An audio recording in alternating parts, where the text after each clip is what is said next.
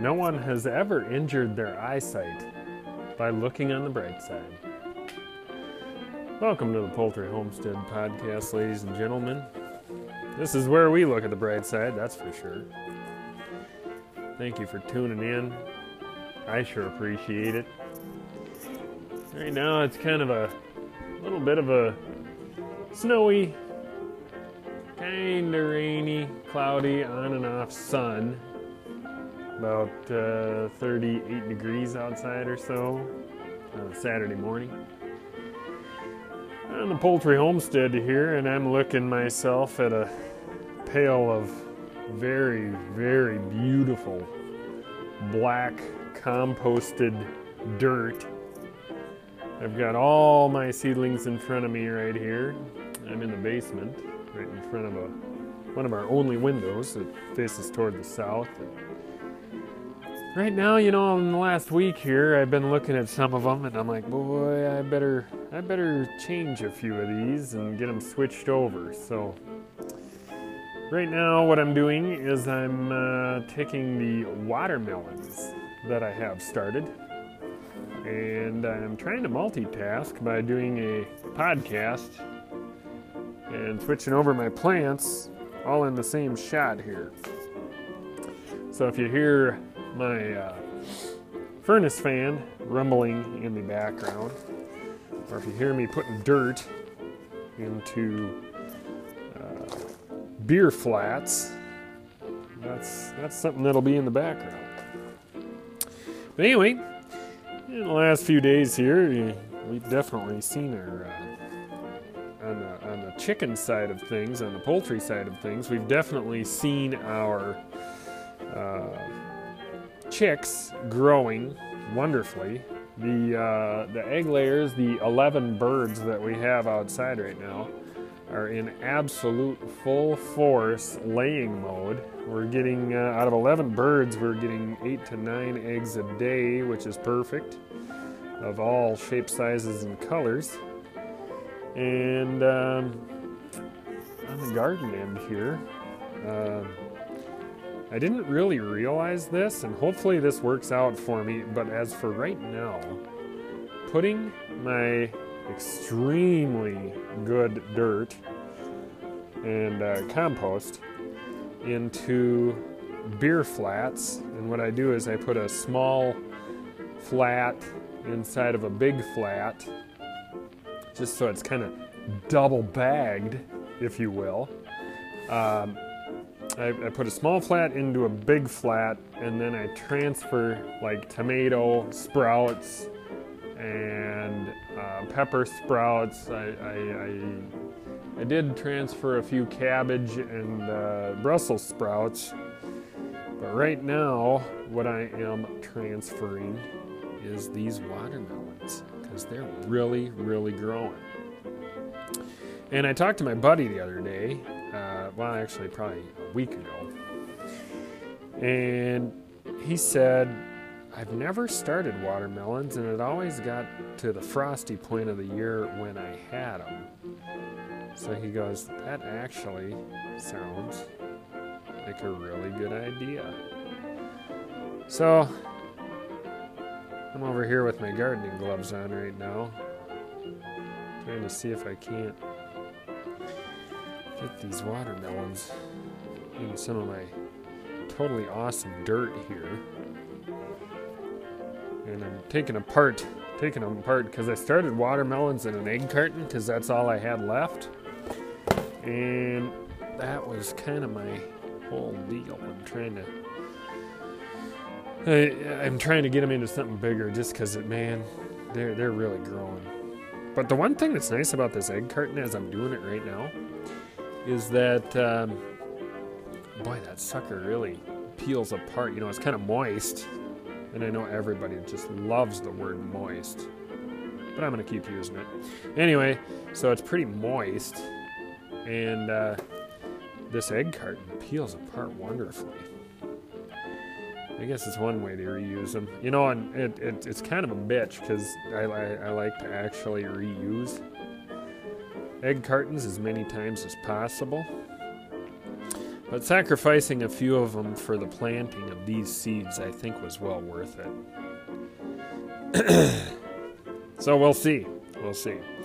Anyway, uh, going further beyond that, uh, as I'm doing this, so far everything is working. With the tomato plants, they're getting huge. With the, um, and they're growing a lot in these beer flats, you know, and I'm watering them every few days, uh, just checking in with them, seeing how they're doing, doing what needs to be done. Uh, I've experimented with a few of them, but I'm literally sitting on so much stuff that started already, and I still have, gosh, just tons of seed packets that I'm going to be using for, um, you know, stuff that I plant outside once we get it going. And I was talking to one of my homies this morning, and uh, he was talking about garden tillers or whatever. And I just said, no big deal. I'll do whatever I have to do to get it done. But uh, I don't know. He was pretty, uh, pretty excited about that. Um, he's my homie that I, I had his uh, earth auger for probably the better part of a year. And uh, he's like, I don't have any holes to drill until today. So we got the earth auger to him, and he's he's finally gets to use his own tool that I've had for over a year. oh man, it's just funny, you know, how, how, out on the country here, out in the homesteads, what we're doing. Um, uh, that's just the way we are, you know, with neighbors and, and good people. We just borrow each other's stuff when, and uh, sometimes, you know, a lot of these things we have, we don't use for months at a time anyway. So if somebody borrows it for a few months and they're using it a lot, you know, uh, they're getting value out of it. And that's one thing you need to look at too is do you really need to buy that one item or or can you and your neighbors use each other's. You know for instance like uh, like if he needed a tractor with a bucket on it he could use my tractor and my bucket any day he ever wanted. I would he, he could certainly use it. You know what i mean? Um, it's just that's how we are. It's, it's the kind of relationship that we have. So you know, it's, it's uh, one thing about the homesteading is that we just plain, you know, help each other out. That's what what's about having cronies and homies that you uh, that you develop great relationships with. You know, just trying not to. On, on these uh, darn uh, watermelons, I'm trying to figure out where the root is.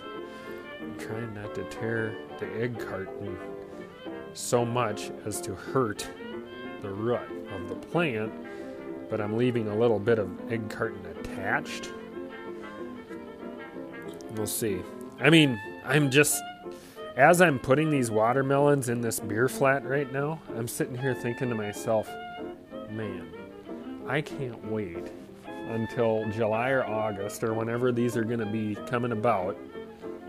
And I can't wait to cut up a frickin' watermelon and just hammer that sucker down. You know, I don't know if you guys get the same way when you're gardening, but I know I certainly get that way right now. Uh, it was the same way with the tomato plants the other day. I was sitting there and I was just thinking, wow, look at these awesome plants. I've never done this before. And look at all these awesome plants and this fresh capri salad and garden salsa that we're going to be having. And it's all going to be ours, you know. Um, not to mention all the canning and stuff that we're going to be doing, which, by the way, folks, and I don't know how uh, how things are in your area, but uh, canning supplies are of great demand. And uh, this old boy needs to buy some jars and lids. Um, luckily, a lot of the first time jars that you use come with lids. When I was down at the Fleet Farm the other day, which is kind of one of our around here, uh, Mills Fleet Farm is a uh, big, uh, large uh, fleet supply uh, farm store, and uh, it's a big chain. It's it's basically a huge, dark, huge corporate entity that has dubbed themselves as the the headquarters for your um, farm and supply needs. You know, and they have everything from you know what you need to farm down to uh, a bag of candy, which they have bags of candy in every aisle because that's their hard, their highest markup item. And they got people like me that have a sweet tooth, and of course I go in there and I buy um, candy to beat the band, or they have nuts, you know, like some people their weakness is nuts, or you know all that stuff. It's just kind of a deal. But anyway, um, where was I going with this? Anyway, the canning supplies there they only limited it to two per customer like you know on the jars and, and, lids and stuff like that. So that must be a pretty heck of a shortage going in on that. You know me, the other day I was talking about shortages, but uh, uh, if you got a freezer, I guess that will help you out because there's a lot of stuff you can freeze. But uh, otherwise, uh, if the power goes out, I guess we're all just screwed, aren't we? Who knows? Anyway, just talking about getting some garden stuff going here and seeing what I can do, and, and there's a lot there's a lot to be handled here, and and uh, a lot going on. Um, there was somebody over the other day. I was asking my wife, like, how in the heck do you do it? And uh, I don't know. I just take little tidbits of time, like today. Do I want to be outside doing carpentry work? No. So what am I doing? I'm uh, inside doing plant work. And then as it gets nicer, nicer later in the day, I'll go outside and I'll do, you know, carpenter work or whatever, you know, or any of the other things that need to be done on the farm.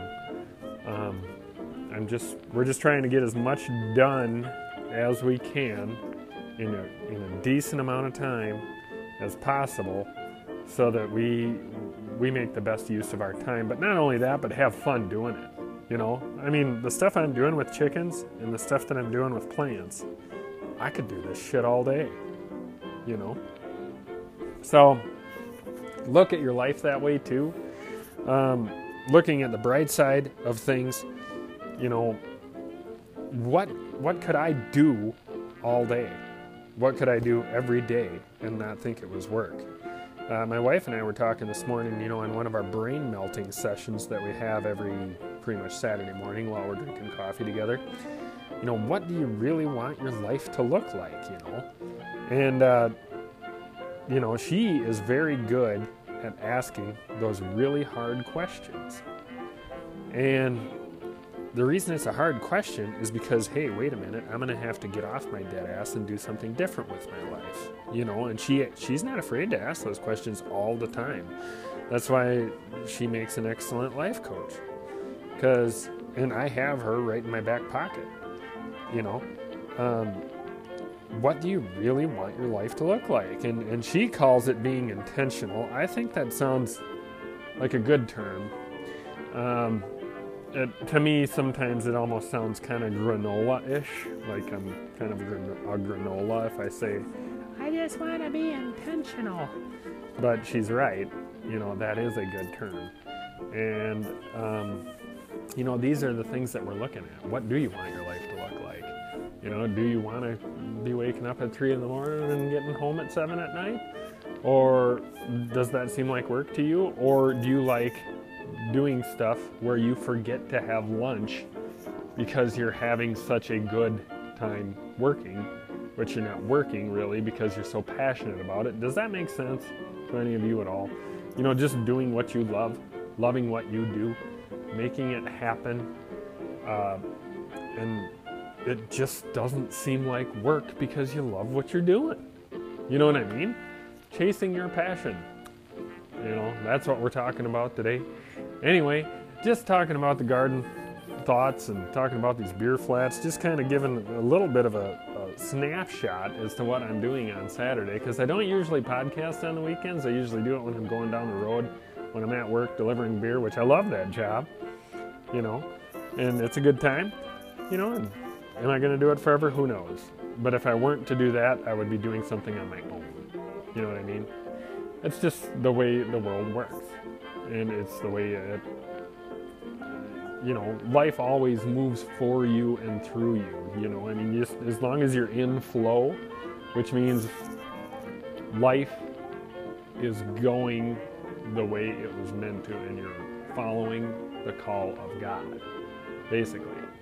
You know, and following the call of God sometimes requires change. And sometimes it requires frequent change. Okay? It doesn't mean you get into something and you just do that the rest of your life. I mean, God might have little tidbits of projects all over the place for you to do. You know what I mean? And for some of you, it's going to be a calling that has you doing something the rest of your life. You know what I mean? The long haul, you know? So try to follow that call, you know, and feed into it. Uh, don't fight it. And some of us get into the mundane and just quit listening to God altogether. You know, we're all guilty of that. Me especially. I mean, I'm a broken man. I obviously, you know, I mean, I could, I'm sitting here on this podcast swearing all the time and talking about stupid shit. But really, in essence, uh, this is something that I believe God has called me to do. Is podcast about stupid shit. You know what I mean? Anyway, I don't know if I made any sense to any of you but I really want to let you know that I'm praying for you. God bless you. And I appreciate you tuning in today. I'm having just a freaking blast here, getting dirt all over my hands, having fun, transferring plants into beer flats that I got for free that were going to be crushed into a cardboard crusher, anyways. And I'm just, man, this is awesome. I mean, I can't think of a better thing to do on a rainy, snowy Saturday morning than see my homie early in the morning and uh, sit here and do all this stuff. You know? What do you want your weekends to look like? What do you want your life to look like? Because you can get there. All you got to do is take action. Decisive, good action. All right, ladies and gentlemen, thanks for tuning in. I don't know what the hell I'm going to title this thing, but I guess whatever, huh? Thanks a bunch. Anyway, have a good one.